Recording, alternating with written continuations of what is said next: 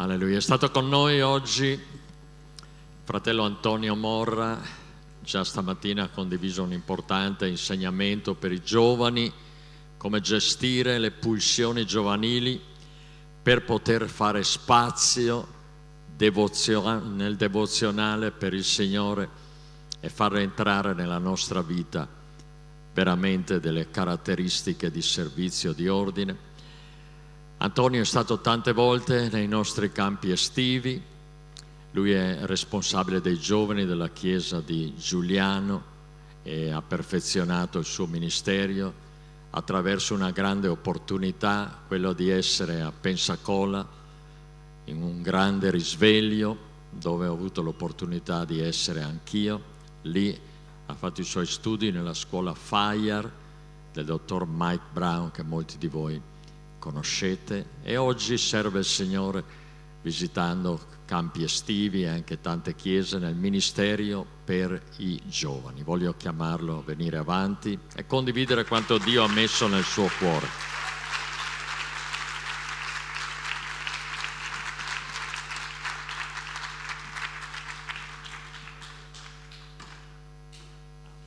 Grazie. Come state? Freschi sicuramente. Pensate a luglio è quello che abbiamo passato, godetevi questo fresco.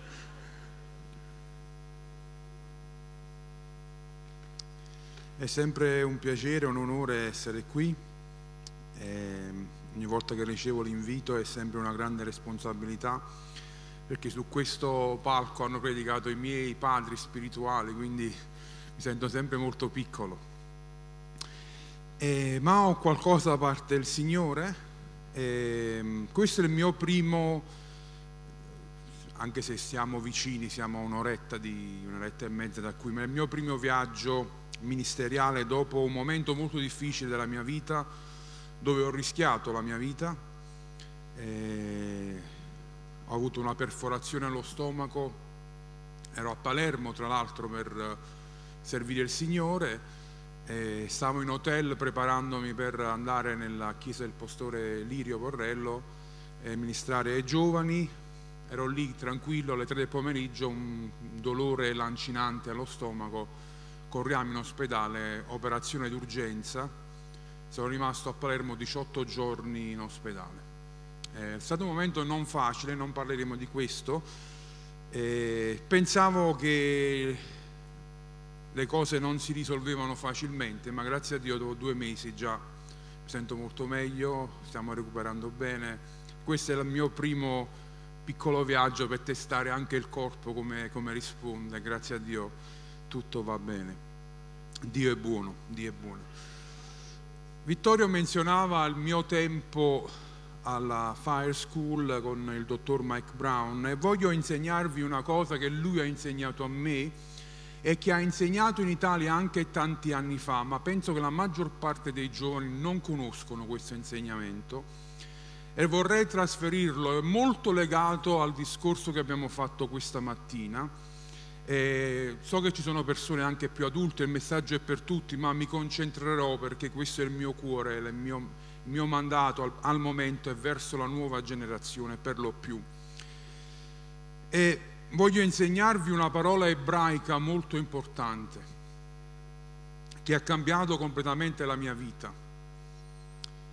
E prego, prima di andare, prego veramente, voglio prendere un momento di preghiera perché non è un messaggio popolare questo, non è un messaggio di entusiasmo, non è un messaggio dove vi farà applaudere le mani verso di me o verso quello che sto dicendo, ma un messaggio molto duro in un certo senso, ma molto necessario nei tempi in cui stiamo vivendo. Quindi voglio pregare un attimo che, Signore, vuoi aprire la nostra mente, i nostri cuori, Signore, per ricevere la tua parola, Signore, così com'è. E abbatti ogni barriera, Signore, ogni ostacolo, Signore. Ti voglio pregare in modo particolare che il tuo timore sia in questo luogo, in questo momento, Signore che ognuno di noi possa tremare alla tua parola, Signore, e riceverla, Signore, così com'è, Signore, per non peccare più, Padre, nel nome di Gesù. Amen. Questa parola è acharit ed è una parola ebraica che vuol dire quello che viene alla fine, quello che viene dopo, la fine di certe cose. Sapete, nella lingua ebraica, e questo lo insegnava il fratello Mike Brown, che chi non conosce è un esperto di lingue semitiche, tra cui l'ebraico biblico, dice che nella lingua ebraica molte parole vengono descritte attraverso l'orientamento di una parte del corpo. Per esempio la parola primo in ebraico può anche essere usata come la parola testa. Perché? Perché la testa è la prima cosa che tu vedi nel corpo. E anche Gesù a volte ha usato queste espressioni, il regno dei cieli è a portata di mano, no? Lui diceva, cosa intendeva Gesù? È vicino, quindi è qualcosa che tu puoi letteralmente afferrare con la tua mano. E la parola acarit è la parola schiena, deriva dalla parola schiena, cioè quello che è dopo, quello che è dietro, che molte volte non riusciamo a vedere. Dio ha una veduta a 360 gradi. Lui vede l'inizio e la fine delle cose. Lui vede, anzi, lui è fuori dal tempo, lui non ha né inizio né fine e lui riesce a vedere i nostri inizi e le nostre fini. Noi no, noi abbiamo una visione molto limitata delle cose. Pensiamo che a cosa andiamo incontro, immaginiamo alcune scelte cosa possono portare, ma in fin dei conti non lo sappiamo veramente. In fin dei conti solo poi vivendo potremmo scoprire il frutto di determinate azioni. La parola Acarit si trova 65 volte nell'Antico Testamento e il 20% solo nel libro dei Proverbi. E il primo proverbio che voglio leggervi è il proverbio 19 se volete prendere nelle vostre Bibbie, altrimenti lo leggo io. Proverbi 19, versetto 20, e dice, ascolta il consiglio e ricevi istruzione, così sarai saggio nella tua fine ultima. In inglese sarebbe nella tua, in, ebraico sarebbe nella tua akarit questo è tutto quello che conta veramente, quando tutto quello è detto e fatto, quando abbiamo vissuto e agito saggiamente, quale sarà la fine, dice il proverbio. Ascolta i consigli, sta dicendo lo scrittore ai proverbi. Ricevi l'istruzione, che quello che conta è la fine delle cose. Certo la partenza è importante le scelte iniziali sono importanti, ma l'abbiamo detto e lo diciamo anche nei nostri proverbi umani, che la fine è più importante dell'inizio, che le ultime cose, quelle che sono il frutto delle nostre scelte, sono più importanti di come alcune cose sono partite, perché molte volte si parte in tanti ma si arriva in pochi, o si parte male ma ci si può addirizzare per strada. Quello che importa veramente è la fine delle cose. E sapete cosa ho imparato in questi anni? Sulla mia pelle e sulla pelle di tante persone che ho avuto modo di incontrare e aiutare. Il nostro nemico e il peccato stesso non ti vorrà mai mostrare la acarit, la fine di alcune scelte. Tutta la sua attenzione, come abbiamo parlato stamattina della, della prigione della dopamina, la sua attenzione sul qui, ora, quello che può essere il mio godimento in questo momento. Il peccato ci distoglie, distoglie gli occhi da quelle che sono le conseguenze finali di determinate azioni. E a volte la mia preghiera è, Signore, prima che io possa cadere di nuovo in questo peccato, ricordami le conseguenze. Ricordami come mi sento adesso che sono di nuovo caduto. Ricordami la fine, le macerie, le sofferenze di quello che sto vivendo in questo momento. Non farmi dimenticare tutto questo. Numeri 32, 23 dice, ma se non fate così, voi avrete peccato contro il Signore e sappiate che il vostro peccato vi ritroverà. Viviamo in una generazione dove si predica molto la grazia e gloria a Dio per la grazia di Gesù, ma non ci dimentichiamo che i nostri peccati hanno delle conseguenze, lo so che è impopolare oggi. È più bello predicare Dio ti lava, ti perdona, è tutto bello, gloria a Dio ed è vero questo, ma ricordiamoci che il peccato perpetuato nel tempo produce morte. Il salario del peccato è la morte. E il peccato ci cerca, bussa e molte volte ti fa vedere solo il godimento del momento e non ti fa vedere quello che è il prodotto finale di quello che potrebbe accadere. Il dottor Mike Brown scrive nel suo libro, mi sono seduto con dei miei amici che hanno distrutto il loro matrimonio a causa dell'adulterio e della pornografia. Le loro facce tremavano dalla vergogna, le lacrime di dolore scendevano giù sulle loro guance. Parla di amici credenti. Le loro coscienze erano tormentate dalla disperazione e ho pregato in silenzio mentre piangevo con loro. Dio, non farmi dimenticare l'espressione della loro faccia, non farmi dimenticare quell'angoscia. Fa che quella vivida immagine rimanga con me per tutta la vita, non vale la pena. Non vale la pena. Un po' di tempo fa ero in treno stavo tornando da un viaggio da Trieste, quindi bella, un bel lungo viaggio del treno e mentre ero nel treno ricevo una telefonata di un amico giovane pastore nel nord Italia, una chiesa fresca, fiorente, che aveva portato tanti giovani alla salvezza, un bel lavoro devo dire dall'esterno, logicamente ogni chiesa ha i suoi problemi, le sue difficoltà, conoscevo questa persona molto vicino, eravamo amici, anche se ci sentivamo poco, ma ci eravamo conosciuti, una bella realtà e Dio si stava muovendo attraverso il ministero di questo caro amico. All'improvviso mi telefona, guardo il numero, rispondo e per i primi dieci minuti a telefono non riesce a parlare, piangeva solamente. Io cercavo di tranquillizzare il cuore per capire, pensavo in una grande tragedia, sinceramente. Non riuscivo a comprendere, poi sapete nel treno arriva il tunnel e cade la linea, poi non prende bene, sapete a quelle velocità non sempre riesce a capire, un po' lui non riusciva a parlare, le lacrime, stavo quasi per scendere e dire adesso mi fermo, lo chiamo e poi prendo un altro treno perché mi stava venendo l'ansia quasi a capire cosa stava accadendo. Dopo dieci minuti comincia a raccontarmi una delle cose più tristi che ho sentito. Dice che una sera lui purtroppo aveva avuto un passato legato alla pornografia, allo scambio di immagini con altre donne, prima della conversione.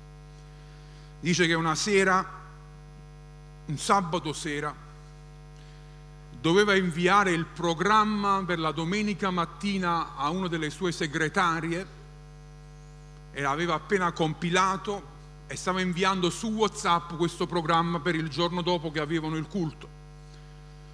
Questo è quello che mi ha detto lui. Stava cercando questa persona e aveva registrato nei suoi contatti sotto il cognome di questa persona sia la mamma ma con un altro numero anche la figlia di questa persona. Non si rese conto, cercando il cognome e non il nome, che inviò il programma alla figlia e non alla madre, che era la segretaria, una delle segretarie della chiesa. Era tardi la sera, la moglie stava dormendo. Questa ragazza riceve il messaggio e scrive, dice, pastore, non hai sbagliato numero, non è quello di mamma, sono, non dico faccio nomi logicamente. Come stai? Cominciano a parlare una cosa tira l'altra, cominciano a stuzzicarsi e lui senza accorgerne ricade in quelle che erano le sue vecchie abitudini. E da una cosa e l'altra il tempo passa e, e la conversazione diventa sempre più piccante, no? Mi comprendete? Finché non arrivano al punto di scambiarsi delle immagini erotiche. Niente di grave, ma comprendete quello che hanno potuto fare. Questa ragazza stesso la mattina dopo prende l'immagine del pastore e la condivide nel gruppo WhatsApp di tutta la Chiesa, senza nessun filtro. Oggi potete immaginare il terremoto che, è accaduto quella domenica, altro che culto al Signore. E lui qui mi raccontava tutto questo, aveva perso in un giorno, in un'ora, il suo matrimonio, perché logicamente la moglie era in quel gruppo, aveva perso la sua chiesa perché nessuno voleva un pastore che fa determinate cose, aveva perso il suo ministero, tutto per un'ora di godimento, per quello se così vogliamo chiamarlo. E lui mi diceva a telefono e mentre parlava io dicevo, Signore ti prego che queste parole possano essere incise nel mio cuore. Lui mi ha detto non so quante volte, non è valsa la pena, non è valsa la pena se solo avessi potuto vedere per un attimo la mia Acharit. Avrei preso il cellulare e l'avrei distrutto, lo avrei bruciato mi sarei tagliato la mano, come dice Gesù, metaforicamente, avrei cavato il mio occhio, se solo avessi visto per un momento quello che poi è accaduto il giorno dopo. Adesso era lì al telefono, un uomo distrutto, cercavo di incoraggiarlo logicamente, che non tutto è perduto con il Signore, però le conseguenze a volte sono amare, sono difficili, non vale la pena. Un grande teologo scrive, George Hudson dice, fai attenzione che un'ora della tua vita, tua vita non produca quello che può essere la tua vergogna per tanto tempo. Il peccato è questo, è terribile. Ti fa vedere solo il godimento del momento, il rapporto del momento la gioia del momento, ma non ti fa vedere la carit,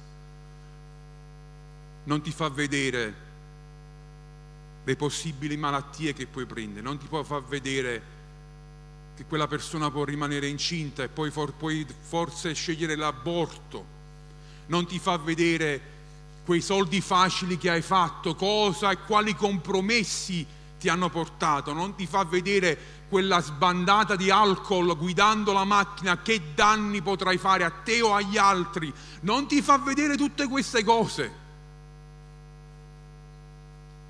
Proverbi 7:21 dice, lei lo sedusse con le sue molte lusinghe, lo trascinò con la dolcezza delle sue labbra, un bue che va al macello come uno stolto è condotto ai ceppi che lo castigarono, come un uccello si affretta al laccio, senza sapere che è teso contro la sua vita finché una freccia gli trapassa il fegato. Avete mai visto un bue che va al macello? Il bue è un animale molto forte, è un animale molto forte, muscoloso, e di una potenza incredibile, viene portato al macello con una piccola catenina e lui va, segue il padrone perché non ha idea di dove sta andando. Questa è l'immagine che dice lo scrittore ai proverbi.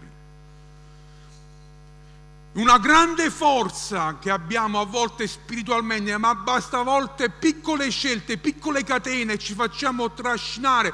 Il bue, se solo per un momento si rendesse conto di dove sta andando, con la sua forza potrebbe distruggere la catena e trascinarsi anche il macellaio appresso, ma non lo fa perché non sa dove sta andando. È così l'immagine dello scrittore. È come l'uccellino che va a beccare la freccia gli trapassa il fegato, non lo sa, non lo immagina. Lei lo sedusse, lo scrive lo scrittore ai proverbi. Togli lei e metti qualsiasi cosa ti sta tentando in questo momento, con le sue molte lusinghe. lo trascinò con la dolcezza delle sue labbra. Vedete il nemico quanto è astuto. Usa dolcezza, usa lusinghe. Mike Brown diceva, Dio, il nemico può metterci anche 30 anni per sviarti, lui non ha fretta.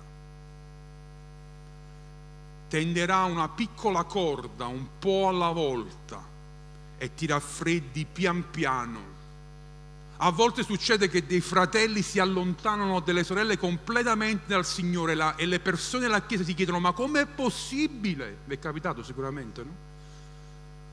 Da un momento all'altro, non è mai da un momento all'altro. Non è mai da un momento all'altro. È sempre un lavoro lento, un passettino indietro alla volta. Non te ne accorgi perché è un passettino ma col tempo questa acarit, questa fine diventa devastante.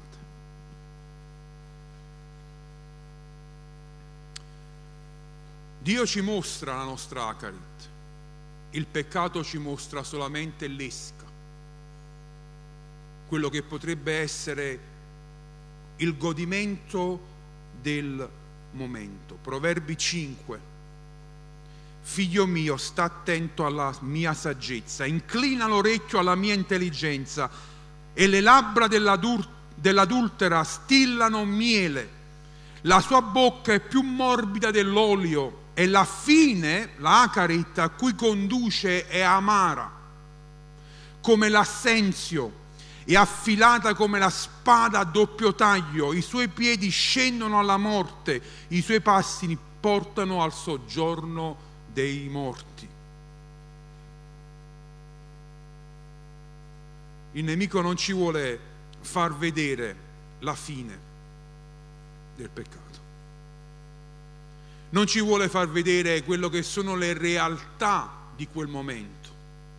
Io, chi non mi conosce, ho lottato con la pornografia per oltre dieci anni, con Gesù e senza Gesù. Se solo avessi potuto vedere tutto quello che quella maledetta abitudine e dipendenza mi ha portato. Il primo giorno che l'ho guardata, se solo avessi potuto capire, ah, quel computer l'avrei messo a fuoco. Ma il peccato non fa questo. Non ci fa mai vedere la nostra acarit. Voglio parlarvi verso, verso la conclusione di tre lezioni importanti su un uomo che è stato usato grandemente da Dio, ma che la sua acarit è stata devastante. Sansone. Tutti conosciamo la storia di Sansone e Dalila.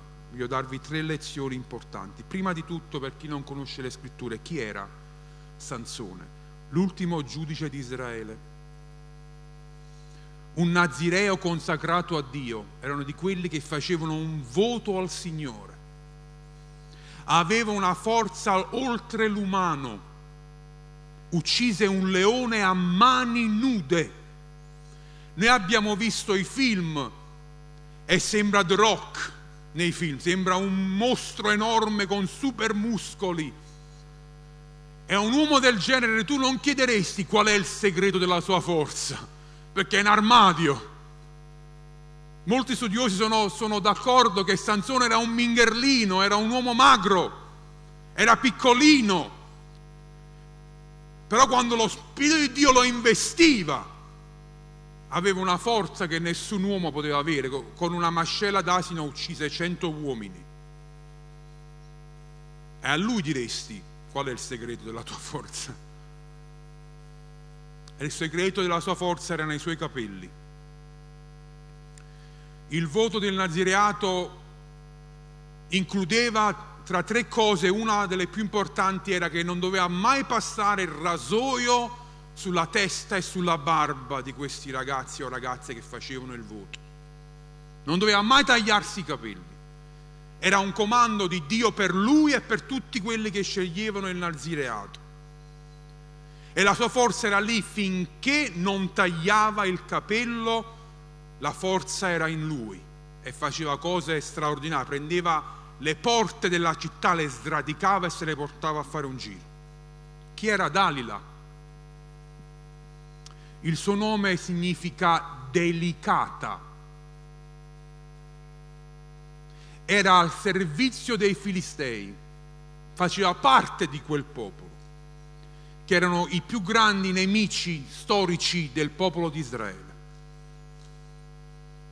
e sedussero Dalila per sedurre Sansone, per scoprire qual è il segreto della tua forza. Molto probabilmente tanti studiosi sono d'accordo che lo fece tramite la sua bellezza. E primo, la prima lezione che troviamo sulla vita di Sansone è che il peccato ti porterà più lontano di quanto volevi andare. Giudici 16 dal 18 al 20. Dalila, visto che egli le aveva aperto tutto il suo cuore, mandò a chiamare i principi dei Filistei. Cosa fece questa Dalila? Lo sedusse così tanto che per più volte chiese qual è il segreto della tua forza. Sansone rispose più volte con delle menzogne, finché non rivelò che erano i suoi capelli.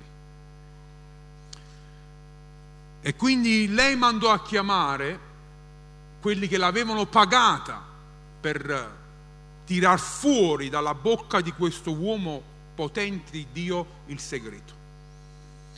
Guardate queste parole, lei lo fece addormentare sulle sue ginocchia. Dormi bambino, dormi tesoro chiamò un uomo e gli fece tagliare. Così giunse a domarlo. L'uomo che non poteva essere domato da cento uomini, da leoni e da eserciti intero fu domato dalle ginocchia della delicata. E la forza lo lasciò allora egli disse, Sansone, i filistei sono addosso. Egli svegliatosi dal sonno e disse, io ne uscirò come le altre volte e mi libererò. Ma non sapeva che il Signore si era ritirato da lui. Il peccato ti porterà più lontano di quanto volevi andare. Sansone non aveva mai pianificato di arrivare al punto dove il Signore lo abbandonava, dove la sua forza, lui si alzò come sempre, così come è stato prima, Dio sarà con me di nuovo e vinceremo anche questa volta, ma quella volta no.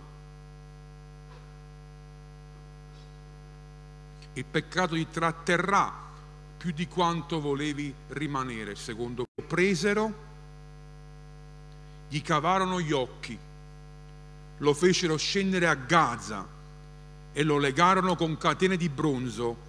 Egli girava la macina nella prigione. Immaginate quest'uomo cavato gli occhi, quindi completamente cieco, lì a fare il lavoro di un asino, girare la macina, no? queste grandi pietre che schiacciano l'olio. Ti tratterà più tempo di quanto volevi rimanere. Immagino il pensiero di Sansone mentre girava la macina e pensava alle scelte del suo peccato. Terzo punto, il peccato ti costerà più di quanto volevi pagare. Giudici 16:30 che io muoia insieme con i Filistei. Si curvò con tutta la sua forza e la casa crollò addosso ai principi e a tutto il popolo che c'era dentro. Sansone chiese per l'ultima volta la forza al Signore.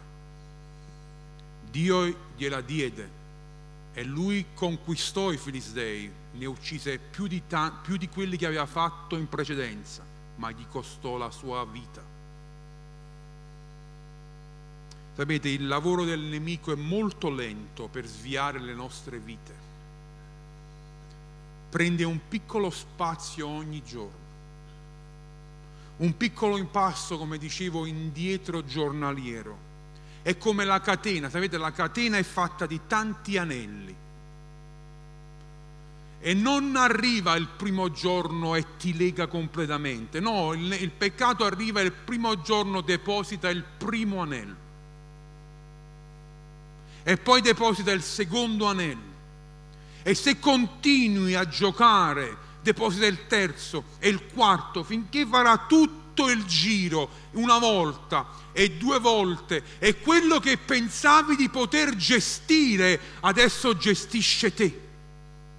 Quello che pensavi quando voglio smetto, quante volte l'ho sentita sta frase, no tranquillo Antò, quando voglio smetto e quando quel voglio arriva la acarit è amara perché non hai più forza per spezzare la catena perché ha fatto troppe volte il giro.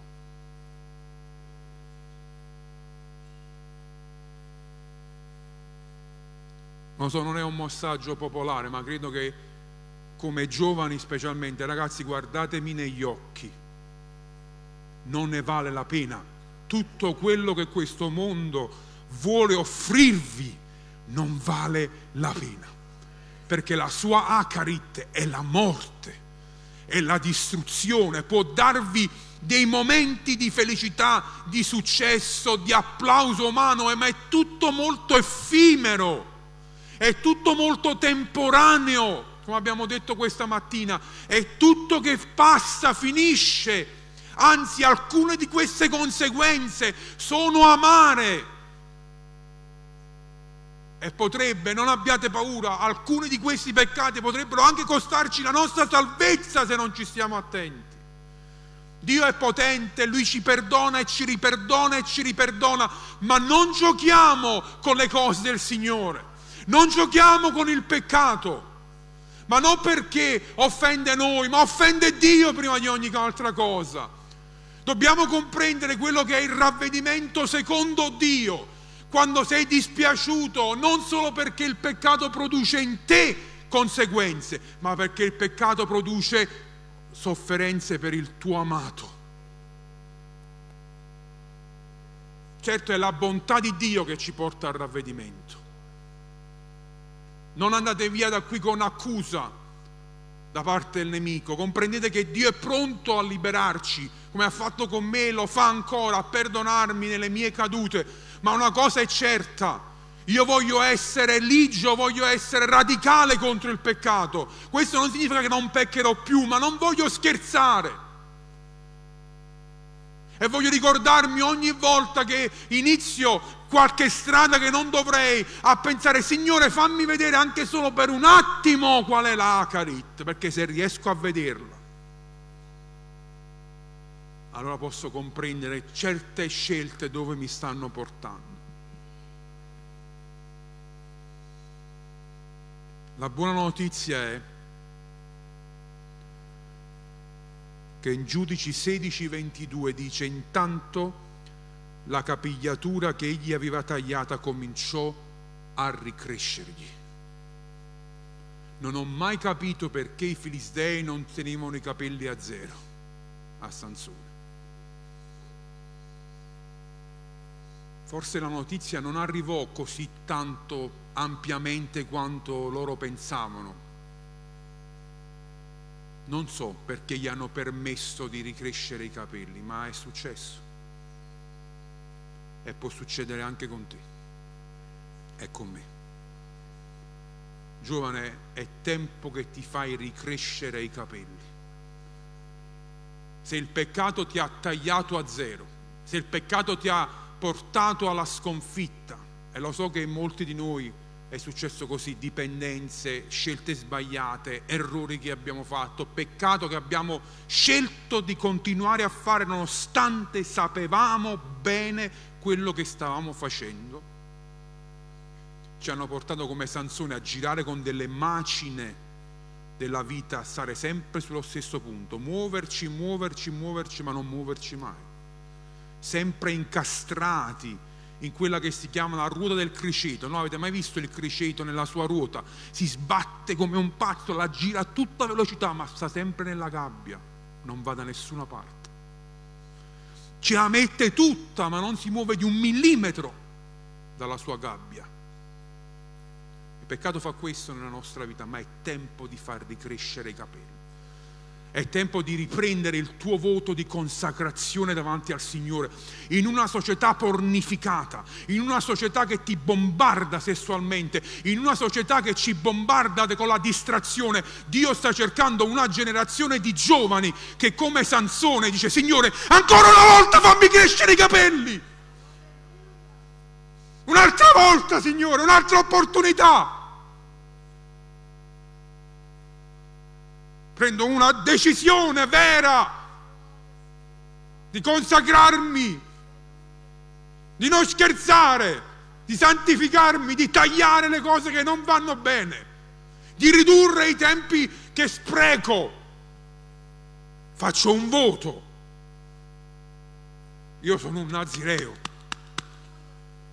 sono un consacrato per scelta, non per obbligo, per scelta.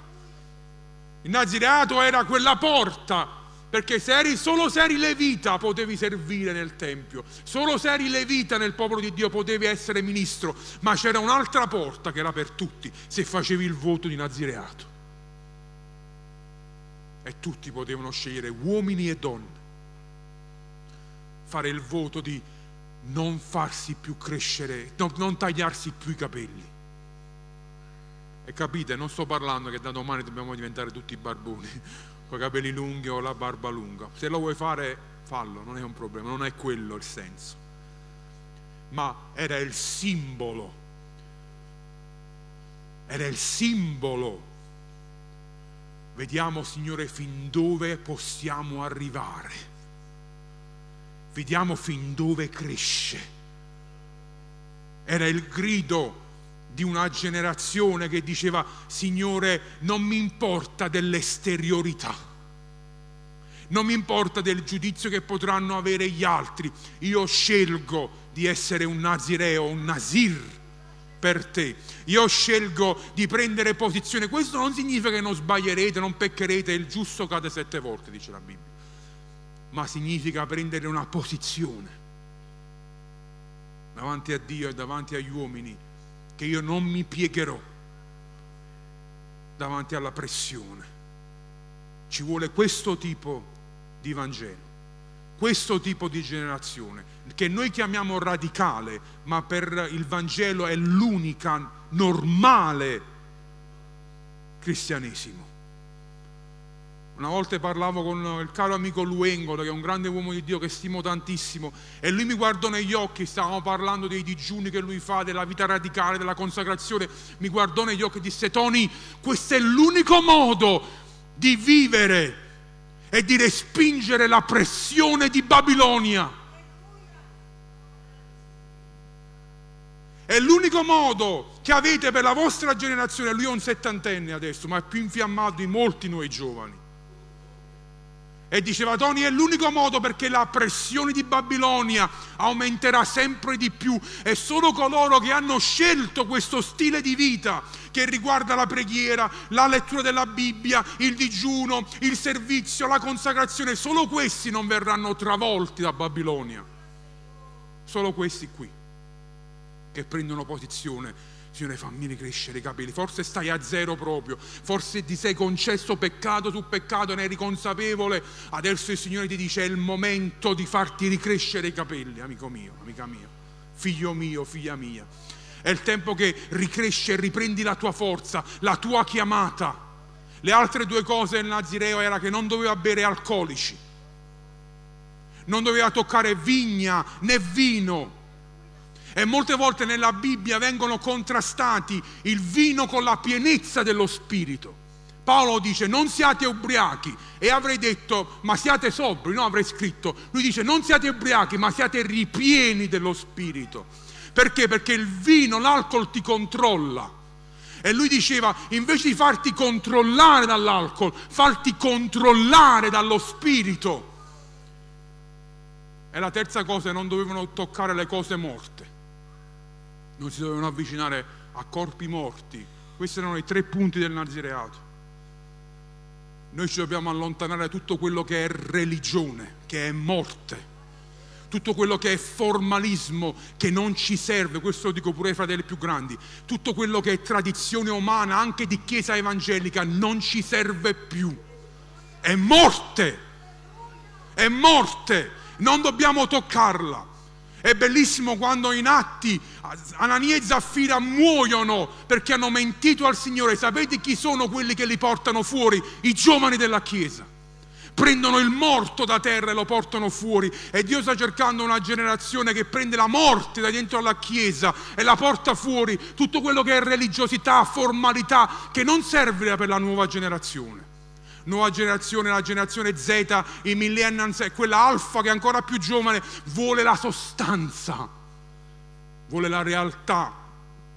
Il formalismo non gli serve, non attira e non converte. Le regole servono ma non trasformano il cuore, lo spirito sì. Quando una generazione è infiammata, e forse esteriormente non sembreranno i più sistemati, i più puliti e i più organizzati, forse non saranno giacca e cravatta, ma se il loro cuore brucia per me va bene. Se il loro cuore brucia per Gesù, per me va bene. Poi le altre cose verranno. Se bisogna, sarà lo Spirito a parlare, sarà lo Spirito a trasformare. Noi abbiamo bisogno di una generazione. Se la band vuole cominciare a venire. Vogliamo alzarci in piedi, vorrei prendere un momento per pregare proprio per i giovani, per i ragazzi, quelli che hanno 35 anni a scendere, quelli che vivono delle pressioni che nessun'altra generazione prima di loro ha vissuto.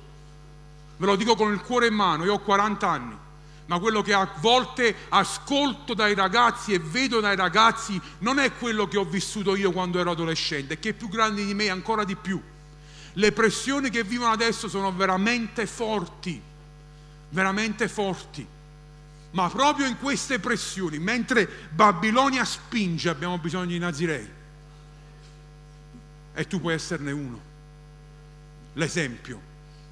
Forse attorno a te sarai l'unico che sceglierà. Va bene così.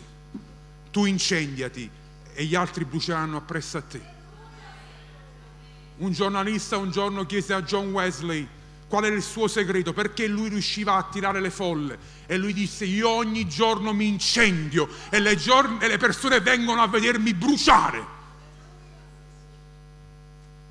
Io ogni giorno mi incendio e le persone vengono a vedermi bruciare. Non saranno le nostre parole eloquenti a convincere i cuori, ma è la passione che abbiamo per Gesù che convincerà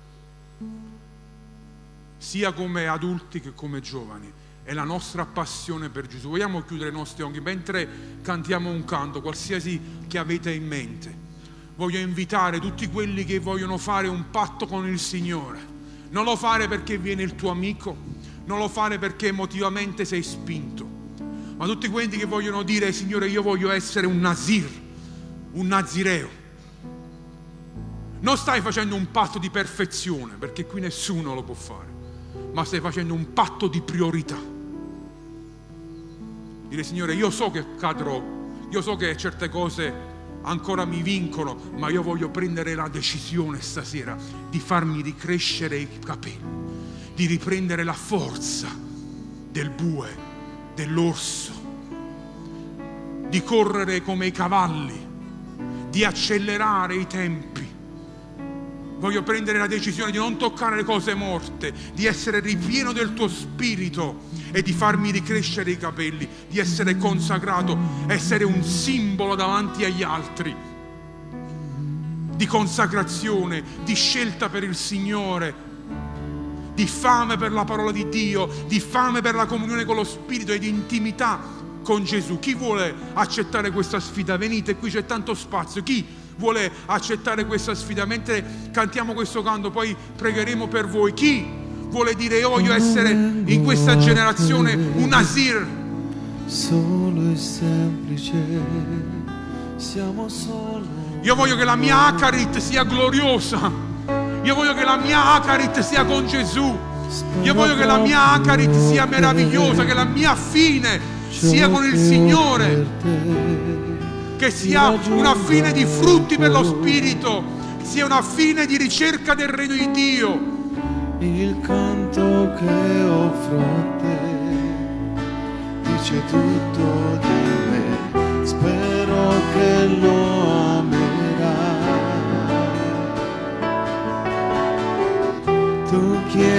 sincerità, cerchi profondità, tu guardi dentro il mio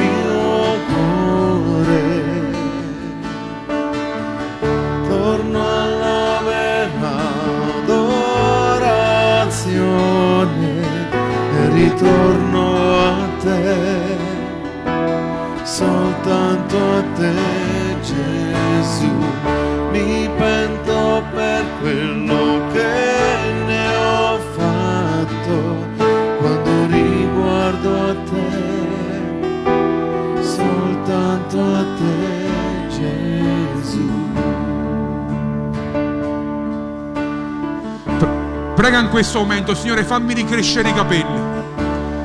Signore, da- ridammi la forza, Signore, per spezzare le catene che si sono create attorno a me, Signore. Dammi la forza per vincere ogni vizio, ogni dipendenza, Signore. Fammi ricrescere i capelli, Signore, ancora una volta, Signore.